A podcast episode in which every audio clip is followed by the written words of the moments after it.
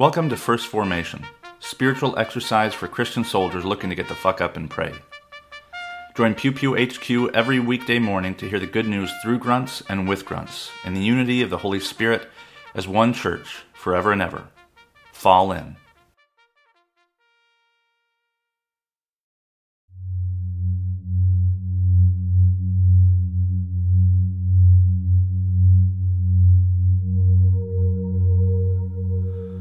Psalm 47 Clap your hand, all you peoples. Shout to God with loud songs of joy. For the Lord, the Most High, is awesome, a great queen over all the earth. She subdued peoples under us, and nations under our feet. She chose our heritage for us, the pride of Jacob from whom she loves. God has gone up with a shout, the Lord with the sound of a trumpet. Sing praises to God Sing praises. Sing praises to our King. Sing praises. For God is the King of all the earth. Sing praises with a psalm. God is King over the nations. God sits on his on our holy throne. The princes of the peoples gather as the people of the God of Abraham. For the shields of the earth belong to God. She is highly exalted. Exodus chapter 24 verses 15 through 18. Then Moses went up on the mountain, and the cloud covered the mountain. The glory of the Lord settled on Mount Sinai, and the cloud covered it for six days. On the seventh day he called Moses out of the cloud. Now the appearance of the glory of the Lord was like a devouring fire on top of the mountain, in the sight of the people of Israel. Moses entered a cloud, entered the cloud, and went up on the mountain. Moses was on the mountain for forty days and forty nights. Revelation chapter 1, verses 9 through 18. I, John, your brother who share with you in Jesus the persecution and the kingdom and the patient endurance, was on the island called Patmos because of the word of God and the testimony of Jesus.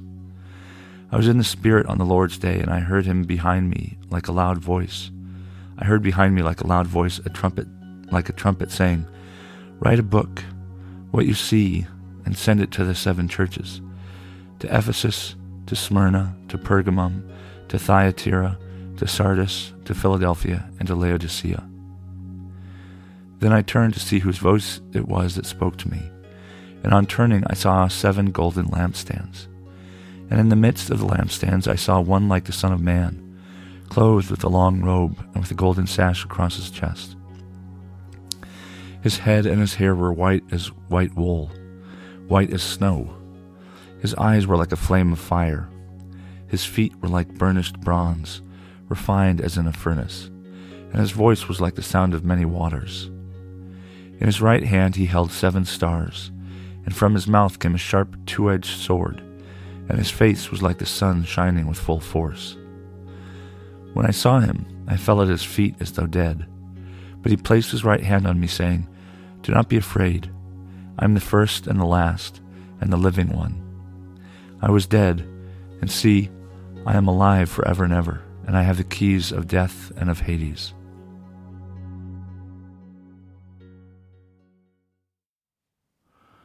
Good morning, and welcome to the sixth Friday of Eastertide. This is Brother Logan Isaac broadcasting from Ijamsville, Maryland. This morning's readings come to us from Psalm 47, Exodus 24, and Revelation 1. Um, and before I kick off, uh, I do want to apologize for yesterday for missing the recording. Uh, I had some kind of asthma attack or something that uh, just made it made for a shitty evening and overnight. Um, probably because the VA hasn't been timely in sending my meds. But anyway, uh, this morning's readings uh, actually makes me think of you know, the armor of God and what comes from our mouth. And I started actually thinking about this with the psalm because it's really weird. There's a verse in there that's like, sing praises to God, sing praises, sing praises to our King, sing praises. And it sounds kind of weird because um, the Psalms were not meant to be read like, you know, as though from a leader to an audience. They were meant to be sung um, and they weren't sung in English; they were sung in Hebrew. And so in Hebrew, they, they rhyme, there's a cadence to them, um, and it's not just something that you, it's not just inspiration. It's a collective activity, uh, you know, like we sing hymns um, in church, whether that's from a hymn book or, you know, by a praise band leader or whatever, a gospel choir. Um, that's what the Psalms, that was the purpose the Psalms served. It was a song book. And so they come off as kind of poetic, which they are. Um, but it wasn't just meant as like some inspirational thing. It was actually meant to be um, uh, this activity that you do as a group. Um, and so it sounds weird saying, sing praises to God, sing praises, sing praises to our King, sing praises. Um, because, you know, with music, you kind of, if you break down the lyrics, sometimes they're, they're effing crazy, right? Um, like you know they get mixed up like excuse me while i kiss this guy um, which is actually you know excuse me while i kiss the sky you mistake these lyrics but that's kind of part of the fun of hymns. You don't really you know the singing is the point and the the message isn't always so important. And so it's kind of like reversed for non-hebrew speakers to read in their own native language something is definitely lost um, but uh, so what comes out of our mouth is um, is in this first case the, Psalms. You know, something's definitely lost when we take this ancient uh, songbook and just read it out loud to one another. Um, you know, they still have incredible value, um, but they don't have the same value. And I I believe is totally um, uh, relative or speculative is that I don't think they have the same uh, value. I think there's something lost. Um, but what comes out of our mouth is important. Um, James, in some of his letters, writes about how the tongue uh, can be a weapon, um, and how uh, you know what we say must be guarded. Um, you know, evil can come from our mouth as well as good. And Abraham Heschel used to say that um, words have the power to create or destroy entire worlds. You know, you can just tear someone apart with what you say um, if you're not careful. Um, and they they talk this way because in the Christian tradition, um, the armor of God included the sword of truth, which is the the the, the, the word of God, which means the Bible, which means these words that come out of our mouth whether they're psalms uh, or whether they're um, compliments or critiques. Um, that is uh, what that is the only offensive weapon that we have in the armor of God. We have the shield of faith. We have the helmet of salvation. Um, and not uh, everybody knows that, in fact, the armor of God is this kind of old um, motif in the Bible or tradition that appears not just in Paul's writings in Ephesians, um, but also in First Thessalonians. And then there's also an appearance um, in Isaiah. I'm struggling to f- remember. I want to say it was like uh, Isaiah 11. um, but it's developed over time. Um, uh, no, it's Isaiah 59. He put on righteousness like a breast plate, helmet of salvation on his head, garments of vengeance for clothing, and wrapped himself in fury as a mantle. That's from Isaiah 59 17. And the other one that we don't always see because it's in the Apocrypha is the wisdom of Solomon, where um, zeal is the whole armor, righteousness is the breastplate, and impartial justice is the helmet. Then um, there's also holiness for an invincible shield and wrath for a sword. So the wisdom of Solomon and uh, Ephesians 6, so Paul and the writer of uh, Solomon, they're the only ones that use uh, the sword language. And the wisdom of Solomon is kind of broad. It's uh, wrath is the sword, and it you know kind of leaves open the idea that it might be used as an offensive weapon. Um, in Ephesians, Paul clarifies and says that this uh, that the sword is of the Spirit, not wrath. And, um, oh, by the way, it's the Word of God.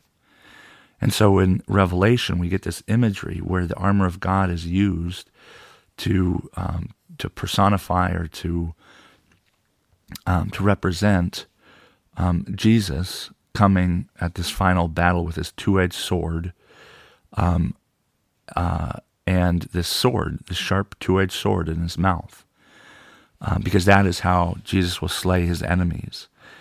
Um, and I don't want to like make logic or reason uh, preeminent, but I I think that in the ancient world, the Hellenistic world, I think that logic was much more central a feature than it is today.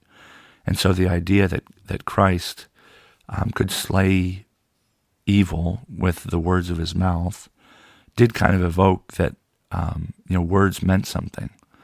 Um, not just, you know, Jesus' words, but also, like, by extension, the words that we use um, can slay the enemy. And they might also, you know, harm others. They might, I don't know if they'd actually kill our little e enemies. Um, but what comes out of our mouth is important. It actually has power. Um, and it's connected to this this military kind of imagery and motif throughout the Bible, and not just the New Testament and Paul, but um, the wisdom of Solomon and Isaiah. um, and so what we what we do uh, with our words carries profound importance. And I've spoken elsewhere on the podcast uh, about how obscenity um, is, you know, we, we kind of run in fear uh, as Christians from like F bombs or something. Like we think that's this cardinal sin. Um, and we, I think we've got that wrong. I think to pretend as though that is so much more important to get right than everything else that we do with our bodies um, or even with our words, I think is overly simplistic and, and at, at best is a distraction from the real evil in, in the world. It's like saying, you know, it's like in Harry Potter, you know, where nobody said Lord Voldemort. And you got to wonder, like, what good did that do? do? You know, who was that really about? Was that really about um, the power that uh, this, you know, unspoken thing had over our lives or their lives? Um, you know, did it did it help them in some way? Did it delay or or prevent um, adversity? It did not. Um, and so sometimes I think that, especially in the military space, um, that is you know pretty uh, obscene with its language. Um, it's a it it uh, to to pretend as though obscenity doesn't exist, um, or to um, ignore the obscenity that our soldiers and veterans have seen, I think is more wrong than you know dropping an f bomb here and there. Um, so it's not that we don't use our words and what comes out of our mouth wisely, um, or rather, I should say, obscenities and cursing may be a part of a wise use of words to articulate that there is, in fact, evil and obscenity in the world, and to give voice to the evil and obscenity that some of our members have seen, and that uh, by and large, the majority of our body, the church, um, seems to have this unreasonable affinity, or I'm sorry, aversion to. Um, I think it's much more important to get the obscenity out and to speak it and to understand it than it is to hide behind, you know, to like stick our heads in the sand and pretend it, it doesn't exist. Um, because Christ himself wields a sword, and that sword comes from his mouth. Um, it's one of the most powerful tools we have. Um, Paul knew it, Isaiah knew it. Um, and what Paul does is he qualifies it, and he's, he takes away the idea of wrath and he says, This is the Spirit. Um, if they're well steeped in their Bible, they knew that the sword of wrath was mentioned in Isaiah. And so the wrath of the Spirit is, you know, the, the, the Spirit is not alien to wrath, or vice versa. Wrath is not alien to the Spirit. Um, the Spirit isn't all unicorns and sunshine. It also convicts. It also um, with the Son, wields this double edged sword. And it is a double edged sword. We can abuse it very easily. Um, but that doesn't mean we don't use it. It means we have to be careful and aware um, and deliberate and strategic about the words that we use and the, and the things that come out of our mouths, both or either to the detriment of the church, but also to its improvement and its security. A prayer for our enemies from the Book of Common Prayer. O God, the Father of all, whose Son commanded us to love our enemies, lead them and us from prejudice to truth. Deliver them and us from hatred, cruelty, and revenge. And in your good time, enable us all to stand reconciled before you. Through Jesus Christ our Lord. Amen.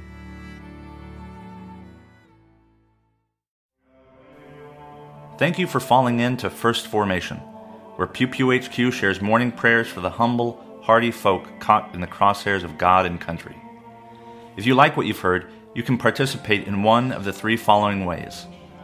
First, you can support the podcast at patreon.com slash pewpewhq. You can contribute as little as a dollar a month, and you can cancel at any time if I ever piss you off. Second, you can become a co-host by recording a lectionary reading for a future episode. Instructions will be provided, and you don't have to be a grunt to collaborate with Pew in this or any way. Finally, you can also record and send prayer requests of a minute or less.